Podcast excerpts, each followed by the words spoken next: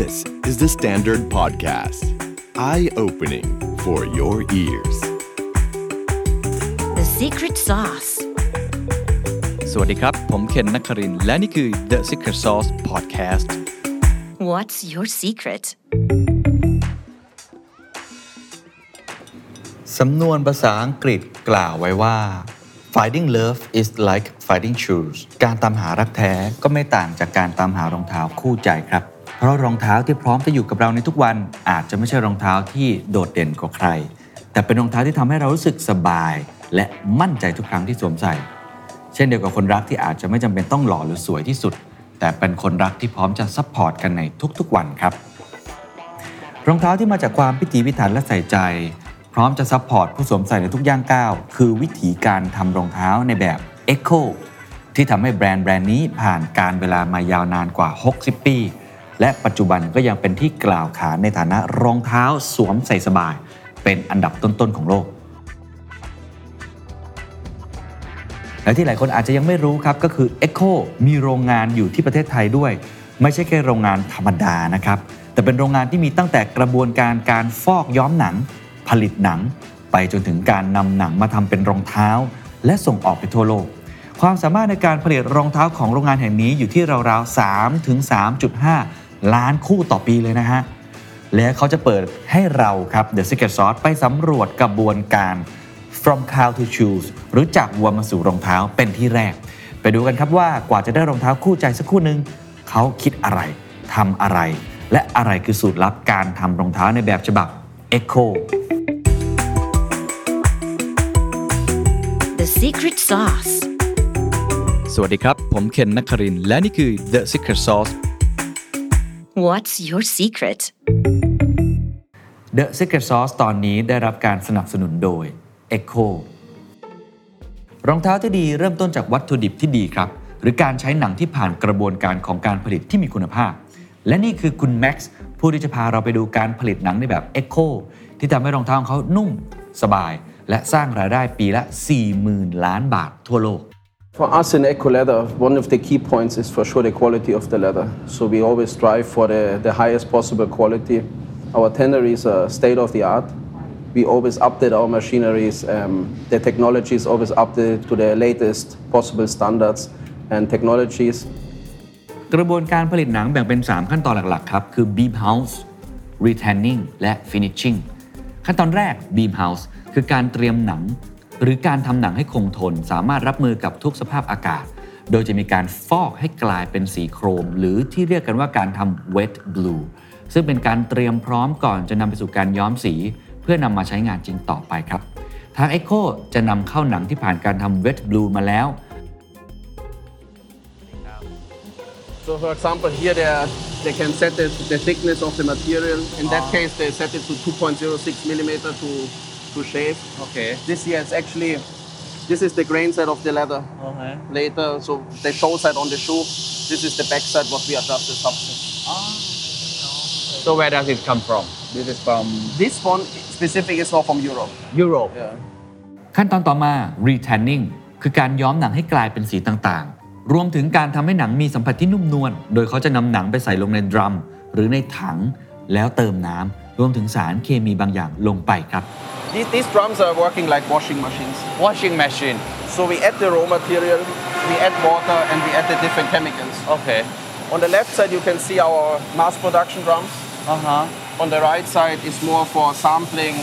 development, Okay. uh, small production. Okay. We have 10, 10 big drums, 10 so big 10 drums. mass production drums. We have 25 sample drums. So here you can see uh, that was before the blue raw material. Uh-huh. Now it's already dyed. It gives black color. และเคล็ดลับในการทำหนังนุ่มๆ เพื่อใช้เป็นวัตถุดิบตั้งต้นของรองเท้าอยู่ตรงนี้เลยครับ So how do you make uh, shoes soft? So number one is for sure the leather itself. So the leather has to be soft. Uh huh. This we do with adding more fat liquor, different processes. Also later during the drying. Okay. And on the shoe side, also let's say the reinforcement,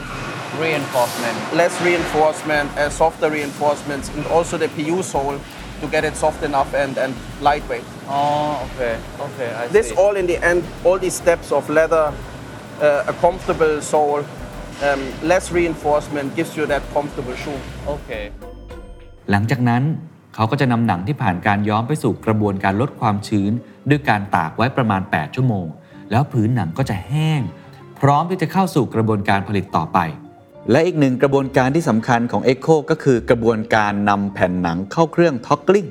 ซึ่งเป็นเทคนิคเฉพาะเพื่อให้ได้หนังสำเร็จรูปตามความต้องการของลูกค้าครับ So for us, let's say now the leather is flat. It just doesn't. It's just a normal flat leather. Right. But actually, because we toggle, we break the fiber. Okay. We can create later in the, our finishing process different structures, which we which we'll see later in the finished leathers. Okay. ขั้นตอนที่ 3 finishing ครับ คือการเก็บความเรียบร้อยของพื้นหนัง อย่างเช่น การสเปรย์เพื่อให้ได้สีที่ชัดเจนขึ้น หรือการทำให้เกิดลวดลาย ไปจนถึงการสร้างผิวสัมผัสแบบต่างๆ พอจบขั้นตอนนี้ พื้นหนังก็จะพร้อมถูกนำไปใช้ในการผลิตเป็นเครื่องหนังในรูปแบบต่างๆ แล้วล่ะครับ So here we go to our to our spray machine process where we apply different um, pigments,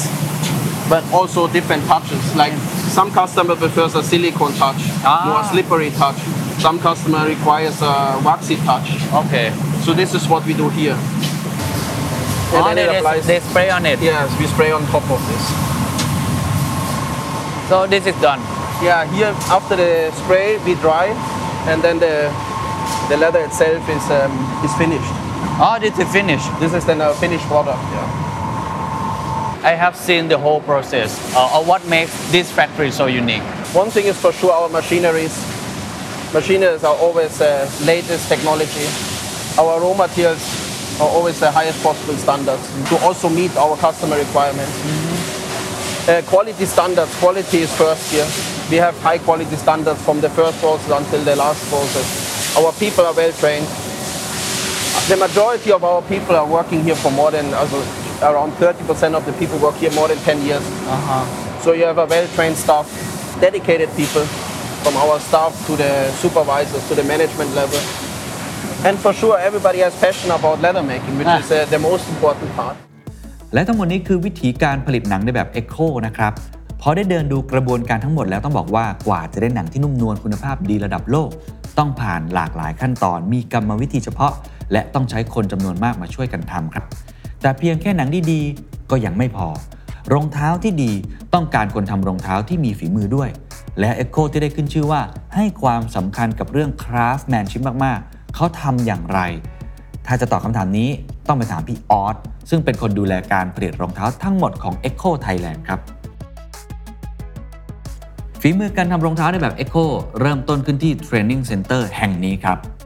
เราสอนอะไรบ้างครับที่นี่ ที่นี่เราจะพัฒนาคนครับเขาบอกงี้ฮะการพัฒนาคนก็คือเราจะต้องการพัฒนา skill ของพนักงานของเรานะ ซึ่งโดยทั่วไปแล้วคนที่จะเข้ามาทำรองเท้ากับเราเนี่ยไม่ว่าจะเป็นระดับ staff หรือว่าระดับพนักงานหน้างาน ก็จะมีการเรียนรู้ครับเอ่อการฝึกอบรมก่อนเสมอ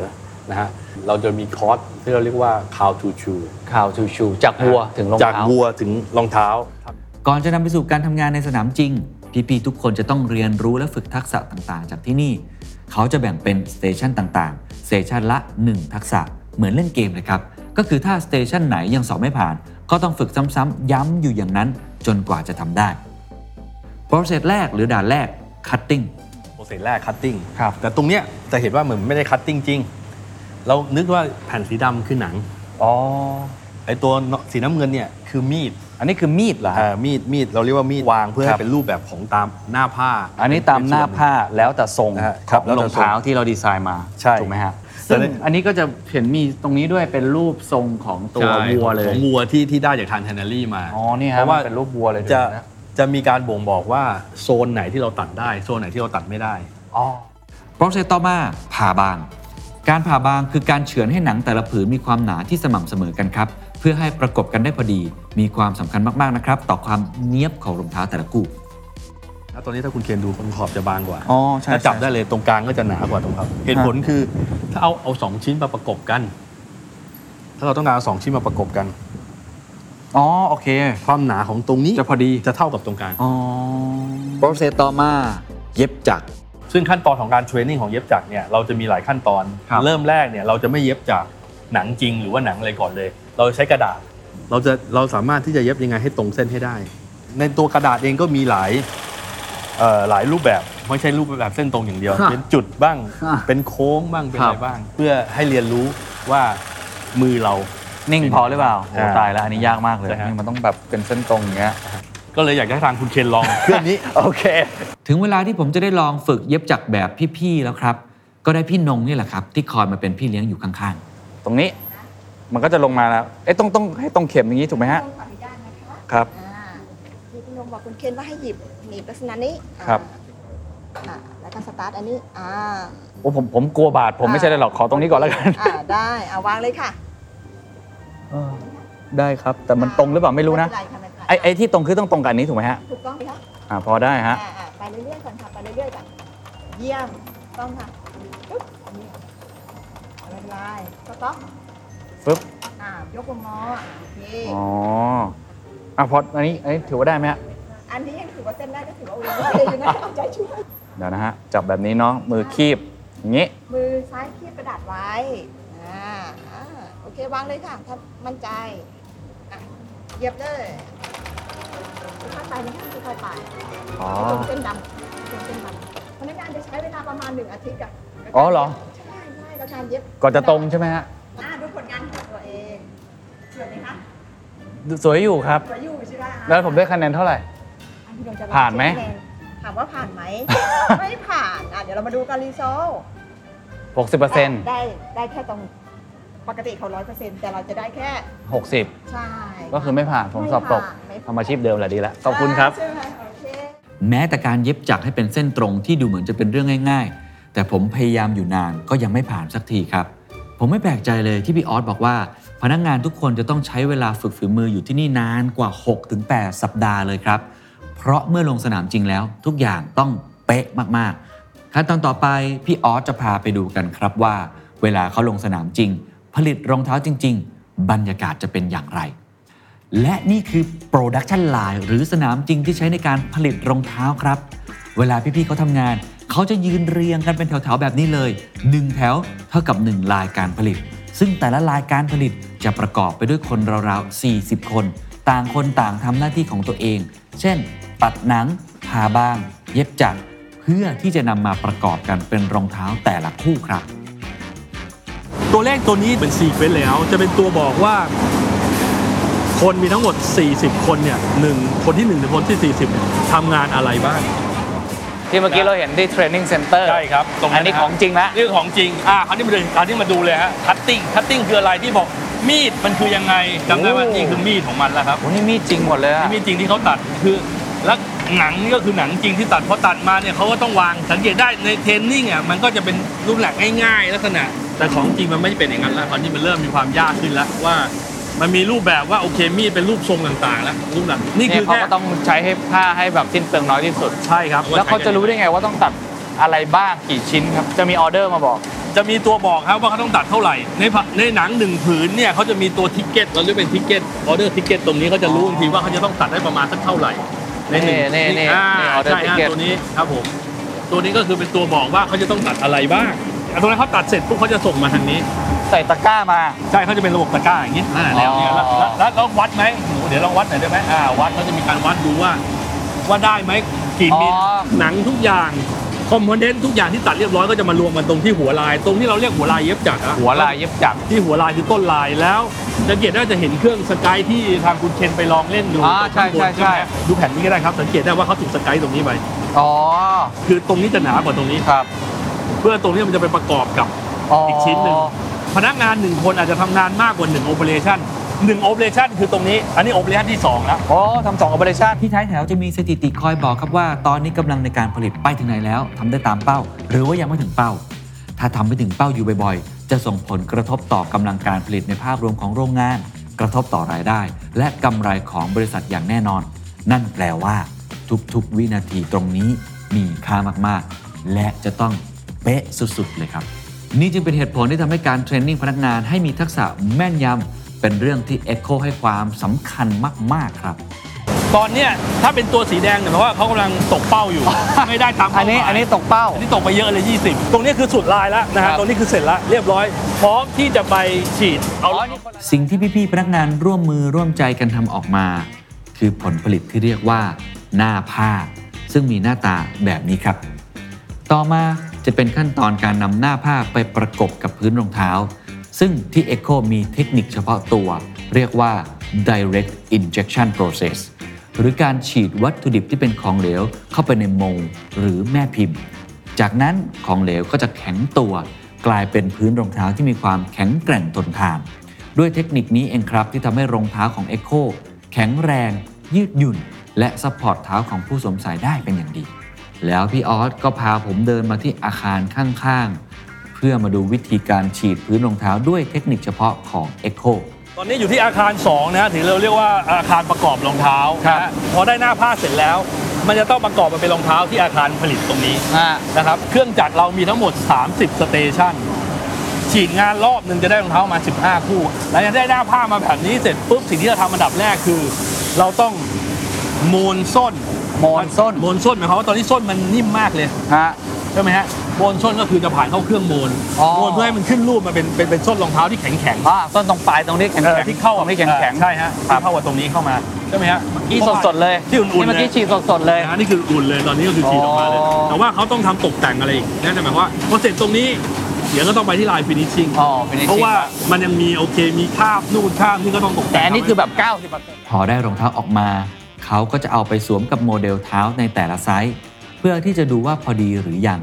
ถ้ายังไม่พอดีรองเท้าก็อาจจะกัด หรือทำให้เกิดอาการบาดเจ็บต่อผู้สวมใส่ได้ครับ แปลว่ารองเท้าที่จะผ่านการ QC หรือว่า Quality Control ไปได้ นอกจากจะต้องมีหน้าตาที่ดูสมบูรณ์แบบสวยงามแล้ว ทุกองค์ประกอบจะต้อง perfect ที่สุด เพื่อให้ผู้สวมใส่รู้สึกสบายที่สุดนั่นเองครับว้าวรองเท้าที่ออกมาเมื่อกี้ที่เห็นตรงนั้นฮะแล้วเห็นอยู่นี้ตอนนี้เป็นอย่างนี้ละฮะนะครับรูปแบบ แน่นอนมันยังดูไม่ค่อยเรียบร้อยยังมีฝุ่นยังมีพวกคราบเพิ่มอะไรอยู่ แต่มันแบบมันเกือบได้แล้วนะนี่นี่อันนี้จะมีติดคราบอยู่พวกนี้พวกคราบพวกเนี้ยแล้วเขาต้องเป่าแล้วเขาก็ใช้ไอ้ตัวเครื่องเจียร์เล็กๆเนี่ยอ๋อคอยเจียร์เจียร์ไล่ออกมาเพื่อให้มันสวยงามอย่างเงี้ยความสะอาดเช็ดเชิดทุกอย่างนะฮะเขาจะเป็นงานทำตรงนี้ พอจบขั้นตอน finishing ก็จะได้รองเท้าที่เสร็จสมบูรณ์ สวยงาม ทนทาน หนังนุ่มนวล สวมใส่สบาย พร้อมที่จะออกไปเป็นรองเท้าคู่ใจให้กับใครสักคนละครับ ทีนี้ก็มาถึงขั้นตอนของการขายครับ แน่นอนว่าหนังที่ดีบวกกับการตัดเย็บที่ประณีตทำให้ได้รองเท้าที่มีคุณภาพ แต่เพียงแค่นี้ยังไม่พอครับ นอกจากจะทำรองเท้าเก่งแล้ว ธุรกิจจะ success ได้ต้องขายเก่งด้วย แล้วเมื่อพูดถึงการขายก็ต้องไปพูดคุยกับคุณดาริก ที่ดูแลด้านรีเทลของ Echo ประเทศไทยครับ ครั้งนี้เธอได้เล่าถึงโจทย์ท้าทายของ Echo ที่นำมาสู่การ transform แบรนด์ครั้งใหญ่ในโอกาสครบรอบ 60 ปี จริงในรอบ 60 ปีก็คงมีความเปลี่ยนแปลงตลอดเวลาค่ะไอใช่เอโคก็ต้องปรับตัวตลอดเวลา เล่าให้ฟังนิดนึงครับว่า ความท้าทายหลักในตอนนี้คืออะไร และเราต้องปรับตัวอย่างไรบ้างครับ ต้องทานฟอร์มอะไรบ้าง ก่อนหน้านี้ Echo อาจจะถูกมองว่าเป็นแบรนด์รองเท้าสุขภาพนะคะเป็นแบรนด์ที่ค่อนข้างจะมีความคลาสสิก traditional ดังนั้นแบรนด์ transformation ที่เรากำลังจะไปสู่ในอนาคตเนี่ยก็จะเป็นแบรนด์สำหรับ modern family เราอาจจะมีภาพจำว่า family คือพ่อแม่ลูก แต่ modern family เนี่ยค่ะอาจจะเป็นพ่อแม่ลูกขึ้นมาอาจจะเป็น single mom single dad ใช่ไหมคะหรือว่าเป็น partner ซึ่งอยู่ด้วยกันนะคะโดยที่ไม่มีลูกหรืออาจจะเป็นคนที่ 60-70 ที่เขาไม่ได้มานั่งเลี้ยงหลานที่บ้าน ยังต้องการที่จะออกไปสนุก นะคะแล้วก็หาประสบการณ์ครับรอบตัวใช่ไหมคะเพราะฉะนั้นเอ่อด้วยไลฟ์สไตล์ที่เปลี่ยนไปเนี่ยค่ะมันทำให้รองเท้าซึ่งเป็นอุปกรณ์เสริม ที่จะทำให้ลูกค้าสามารถออกไปใช้ชีวิตเหล่านี้ได้ทำให้เขารู้สึกเซฟนะคะรู้สึกคอมฟอร์ตก่อนหน้านี้อาจจะมีเอ่อเป็นคลาสสิกคอร์อย่างเดียว ตอนนี้รูปร่างก็อาจจะมีความร่วมสมัยมากขึ้นนะคะแล้วก็ทันสมัยมากขึ้นทำให้เข้าถึงลูกค้ากลุ่มใหม่ ๆ ได้มากขึ้นอืมค่ะซึ่งตรงนี้ก็ถือว่าเป็นความยากเหมือนกันเนาะในการปรับเปลี่ยน perception เดิมค่ะความท้าทายที่สุดที่เราทำอยู่ในตอนนี้เราเจออยู่กังวลอะไรมากสุดครับ ความท้าทายที่สุดคือเรื่องของเวลาในการเปลี่ยน perception เพราะมันไม่สามารถทำได้ข้ามคืนนะคะจะสังเกตได้ว่าก่อนหน้านี้อย่างห้างสรรพสินค้าดังๆเนี่ยก็ยังวางรองเท้า ECCO ไว้ใน comfort zone shoes นะคะแต่ตอนนี้เนื่องจากว่าเราเข้าไปแล้วมีการพูดคุยกับเขา มีการ present สินค้าใน collection ใหม่ๆทำให้ perception เนี่ยเริ่มเปลี่ยนนะคะ buyer ต่างๆ เริ่มที่จะขยับ location ของเราจาก comfort zone เข้ามาใกล้ mainstream หรือแฟชั่นมากขึ้นนะคะถ้าเกิดไปห้างตอนนี้เรานอกจากการปรับดีไซน์หา positioning ใหม่ๆ เพื่อทำให้แบรนด์ดูร่วมสมัยมากขึ้นแล้ว อีกโจทย์ท้าทายที่ทุกธุรกิจรวมถึง Echo ต่างกำลังปรับตัว และมุ่งไปสู่ ก็คือเรื่องของการออกแบบกระบวนการผลิตบนแนวคิด sustainability คืออย่างวันนี้ได้ไปเดินดูทั้งโรงฟอกหนังแล้วก็อ่ากระบวนการการผลิตรองเท้า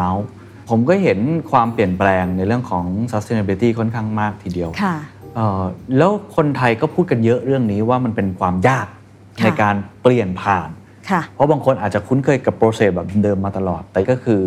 ทาง Echo เนี่ยทำเรื่องนี้มาตลอดอยู่แล้วเนี่ยค่ะบทเรียนอะไรที่เราสามารถทำได้ดีแล้วก็อยากจะแชร์บ้างครับ ค่ะ ก็น่าจะเป็นในเรื่องของการเอ่อใช้ renewable energy นะคะ ก็คือว่าเอ่อเมื่อกี้คุณเคนเดินผ่านมาก็คงจะมีโอกาสได้เห็นโซลาร์แผงที่เราติดตั้งอ่านนะคะ แล้วสุดท้ายเนี่ยเราจะติดตั้งทุกโรงงานและ facility ของ Eco ที่เป็นฝ่ายผลิตเนี่ยให้ใช้โซลาร์เซลล์นะคะเพื่อที่จะใช้พลังงานเอ่อธรรมชาติให้ได้มากที่สุดนะคะ แล้วก็ในฝั่งของ retail เอง collection นะคะแทนที่จะเป็นหนังที่เป็นเศษหนังที่เหลือใช้ คือเราใช้ส่วนที่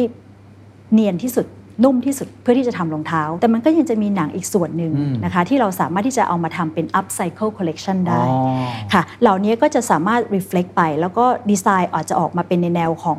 minimal อืมดังนั้นน่ะเอ่อมันก็ตรงใจกับลูกค้าปัจจุบันว่าเขาซื้อกระเป๋าใบเนี้ยใช้กระเป๋าใบเนี้ยก็มีความภูมิใจว่าเฮ้ยมันแทนที่จะเป็นหนังที่ถูกทิ้งไปนะครับแต่เราสามารถที่จะ upcycle แล้วเอามาทำเป็น collection แล้ว collection เนี้ยต้องบอกว่าได้รับการตอบรับดีมาก ตอนนี้ก็อยู่ในช่วงของการ transform เนาะเรื่องค่ะแบรนด์ perception เรื่องของ